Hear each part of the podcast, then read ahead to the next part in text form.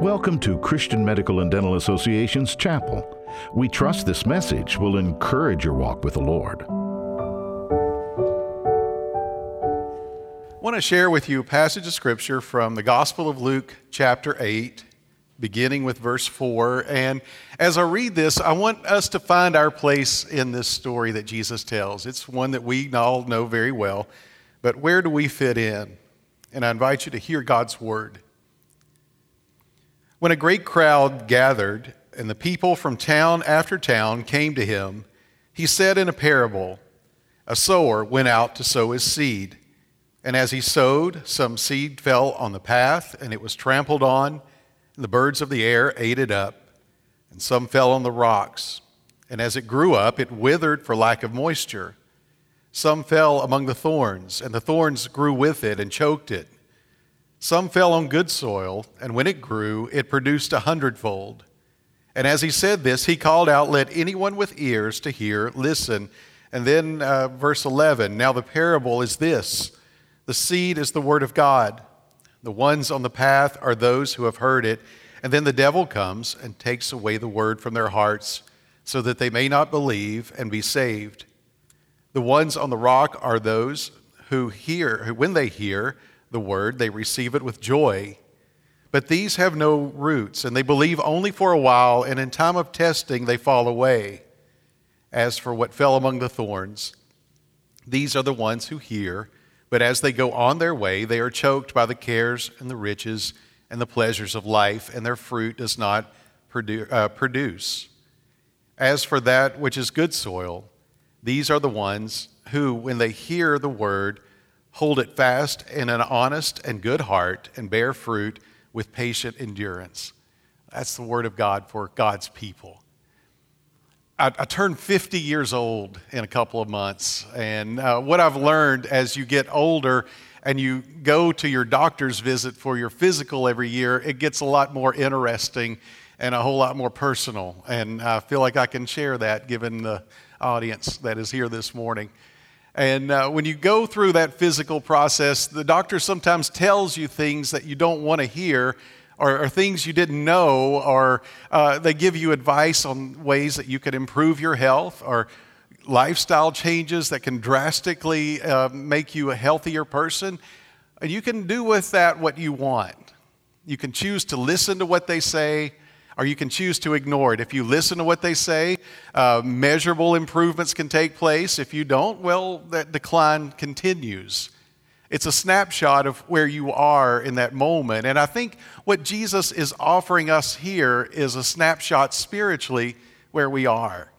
We don't find our identity in the four types of ground that Jesus is talking about, but we find where we are spiritually in this moment of our lives. Being as though you work for the Christian Medical and Dental Association, I don't think any one of us here have that hard ground for our soul this morning, that we're not receptive to the Word of God. It may not be who you are now, but it could be who you used to be. You could have been that person whose heart was hard and unreceptive, and you resented the fact that someone that cared enough about you to sow the seed of the gospel in your heart prayed for you or invited you to church. 1,000 times they would invite you to church, and you would say no, and maybe even make life difficult because they chose to go to church. But that's not who you are now, because there's power in God's word, power in God's love to cultivate and turn the hardest of hearts and make that soil open and receptive to hear the word of God. Maybe we feel like our soul in this point in our life is like the rocky ground, or maybe it's someone you know and love and care for, that they are nice and receptive to the fact that you are a Christian, and they love the fact that you pray for them, and maybe they come to church every now and then they hear a song or a message or something that really inspires them, and for a while it's like a fire is ignited inside of them, and they're on fire for Jesus. But then life happens again, and trouble comes, or disappointment, or discouragement, or any number of things happen that causes them to just come and go in the faith as quickly as they came. They go away. But God can transform that soil too. God can remove the rocks and make our hearts open and receptive. I think, honestly, most of us fall into the third category, where the ground is good and it's easy for things to grow there, and that's the problem. It's easy for things to grow there, and along with the seed of the gospel that has taken root and grown strong as a root inside of us, so is everything else in life. Everything kind of grows up together, and we grow to a point spiritually, and we just seem to stop. We've reduced Jesus to another important priority in our lives, and maybe that's the problem. We've reduced him to another important priority along with 100 other very important priorities in our life, and he doesn't always get the attention or the worship or the energy in our relationship with him that he so greatly deserves. And we stop growing spiritually, and it feels as though even when we come to church and we're active and involved in our communities of faith, that we're not really, truly growing spiritually. And we look at all kinds of reasons and excuses as to why that's happening or not happening, and the truth is we've neglected the garden. We've let everything else kind of grow up together, and it's choking out our fruitfulness and our faithfulness to God. Maybe we can't remember the last time we've opened our Bibles, or we have the app, the Bible app on our phones now, and we don't have a fingerprint or a smudge on that icon on our phones that opens our Bibles on our phones. Or we can't remember the last time we've spent a significant amount of time in prayer or just listening to God as he speaks to us. And maybe we've reduced our worship time to listening to Christian music on the radio in the car when we're going from place to place, but God needs so much more. We need so much more. And if we allow him, he can come and clear the garden and pull the weeds and get rid of the thorns that are choking out our relationship with God so that we can grow spiritually. Because just as we go to the doctor and they give us suggestions to get better, how we are now isn't how we always have to be, and where we are spiritually isn't where we necessarily have to stay, because God's love, his power, can transform us.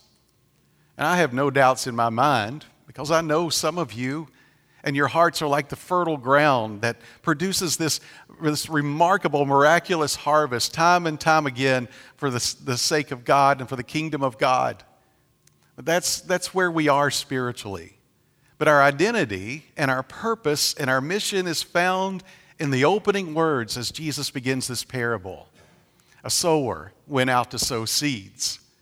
Well, that's what a sower does. A sower sows seeds. That's who we are. That's our identity. That's our purpose. We are the sower of the seeds of the gospel of Jesus Christ. Now, in verse 16, I think he makes this point a little bit clearer for us when he talks about a candle that's lit.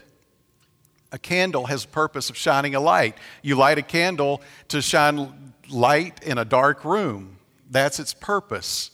You don't put it under a basket, or you don't hide it under the bed. You light the candle and let the light shine. That's what a candle does. A candle's not worried about mistakes it made yesterday, or the agenda for today, or what's on the to-do list tomorrow. A candle isn't worried about how it's going to scatter its light over here when it's over here. A candle just shines its light brightly for Jesus. We are to let our light shine. We are to sow the seeds of the gospel. God has worked inside of us. He's done something incredible inside of us. He's given us opportunities.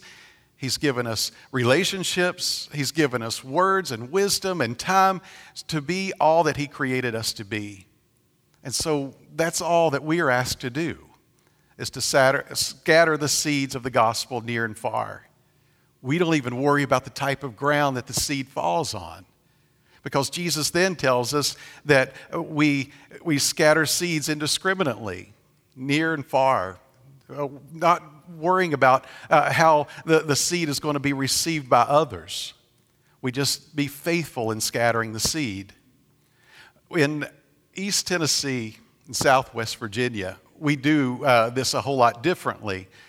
We don't necessarily scatter seed. We're a lot more intentional about where our seed goes. We will cut out a square patch in our backyard or in a field.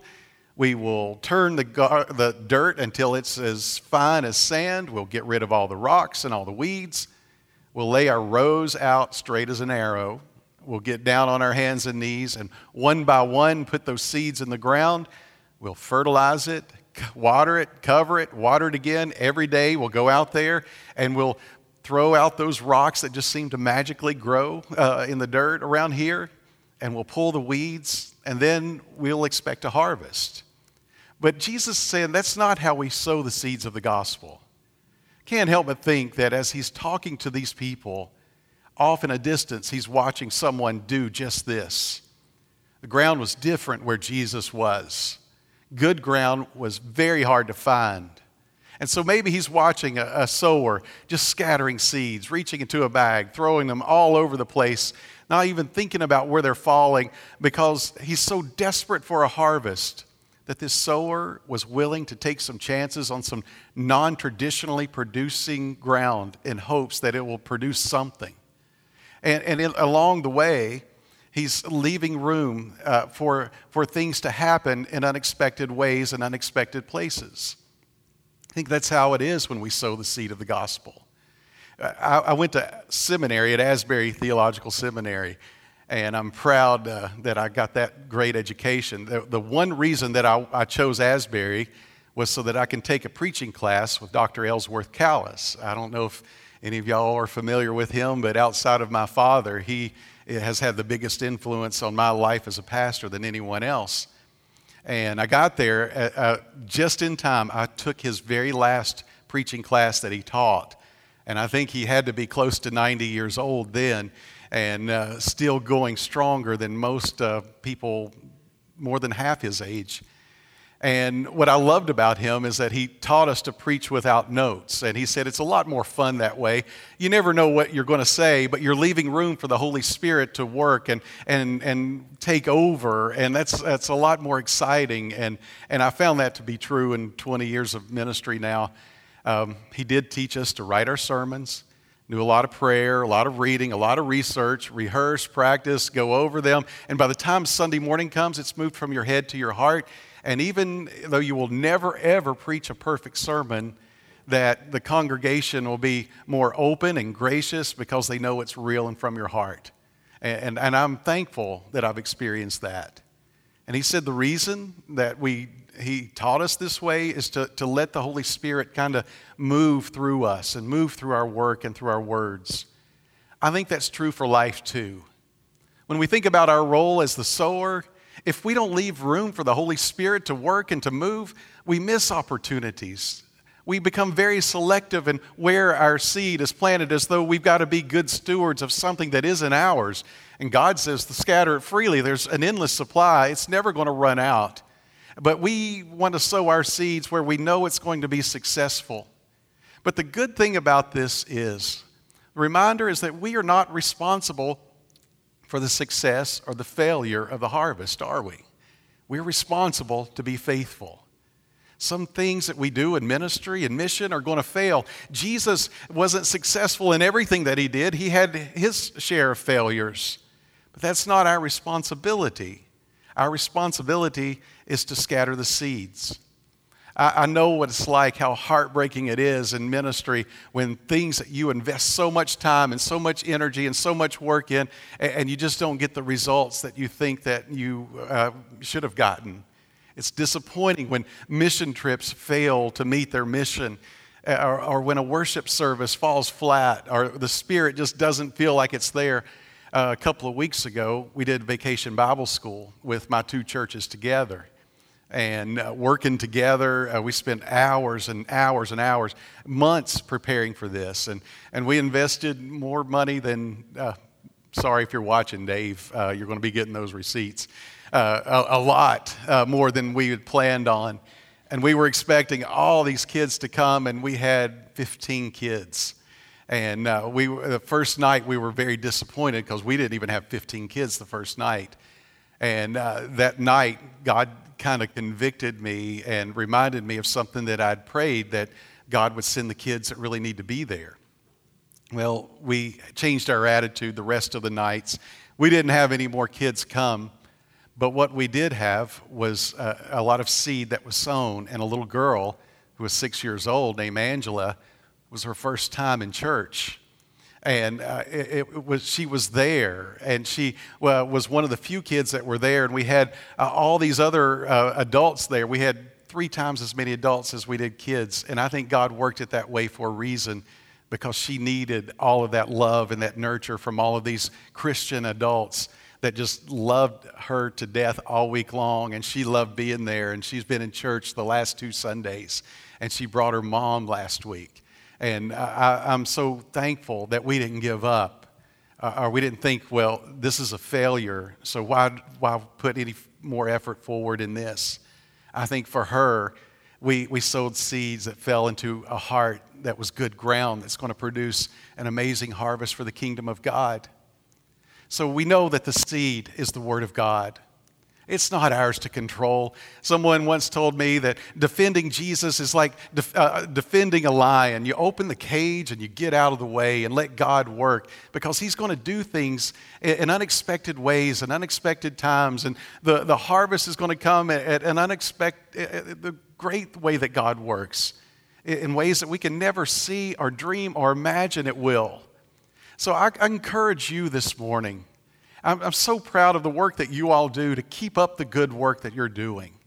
Keep sowing the seeds of the gospel, even through disappointments and failures and setbacks and everything else that we've had to deal with, especially the past couple of years. We keep being faithful to the mission. We keep sowing the seeds of kindness, the seeds of joy, the seeds of mercy, the seeds of mission, the seeds of compassion, the seeds of generosity, the seeds of faithfulness, and the seeds of God's love. Because that's what the gospel is. That we have this story to tell to the world that desperately needs to know that Jesus loved us so much that He came to this earth for us, to show us the way, the truth, and the life, to be that example for us, to give us peace with God and peace with one another, and how to worship and get along and live life in this world. But even more than that, He came out of His love to die for us, pay the price that we could never pay for our sins. And not just die on a cross, but raised from the dead so that we can have the hope of everlasting life. And I believe that there's a world out there that you know all too well, where you all go places that few people dare to go, to scatter that seed near and far in the hopes that some person, one person, will come to know Jesus, or we will come to know Jesus a little more deeper than before. And those tiny little seeds that we sow can turn into a miraculous harvest. So I just encourage you this morning, keep on doing the work that you're doing. Keep scattering the seeds near and far. God bless you all in the name of the Father, the Son, and the Holy Spirit. Amen.